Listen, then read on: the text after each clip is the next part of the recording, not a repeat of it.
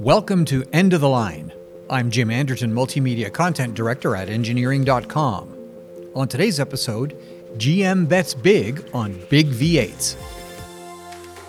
Today's episode is brought to you by Engineering.com, a globally trusted source for engineering content.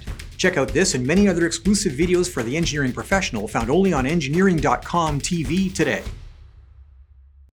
Here at engineering.com and in newsrooms all over the world, the replacement of internal combustion engines by electric motors is reported daily. But is the internal combustion engine really dead? Well, General Motors certainly doesn't think so, and the company's announced an $854 million investment in four U.S. plants to manufacture the company's sixth generation of small block V8 gasoline engines. Flint Engine Operations, currently the home of GM's 3 liter turbo diesel used in light trucks, well, they'll get the majority of the money to retool for block, crank, and head machining as well as engine assembly. Also in Michigan, Bay City will make camshafts, connecting rods, and will also machine blocks and head assemblies for Flint.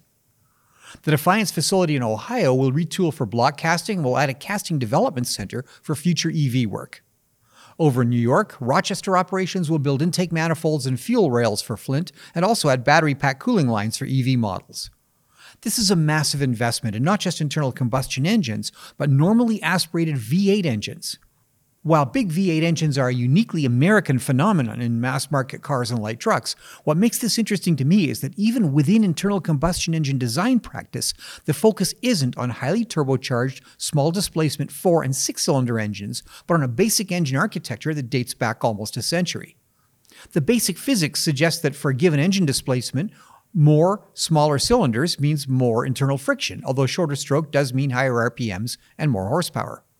Turbocharging also recovers lost heat energy from the exhaust system, and I actually expected to see future internal combustion engines to employ some form of turbo compounding, like Curtiss-Wright did in the 40s with high-performance aircraft engines.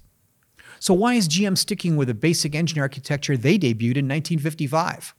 Well, if you check the numbers, modern American V8 engines produce surprisingly good fuel economy numbers with power levels that used to be reserved for Corvettes. Today, 300 horsepower is common in mom's grocery getter.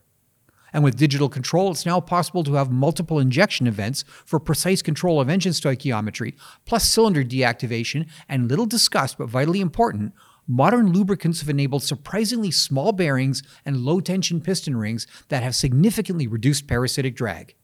Now, these factors, combined with much closer machining tolerances today, mean that engine durability commonly exceeds 200,000 miles with basic maintenance.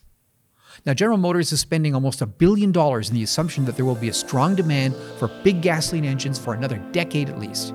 GM is definitely investing billions also in electric vehicles, but they're clearly hedging their bets. In horse racing, they call it a box bet, and I'm betting that it will be a source of considerable profitability for GM for the next 15 years.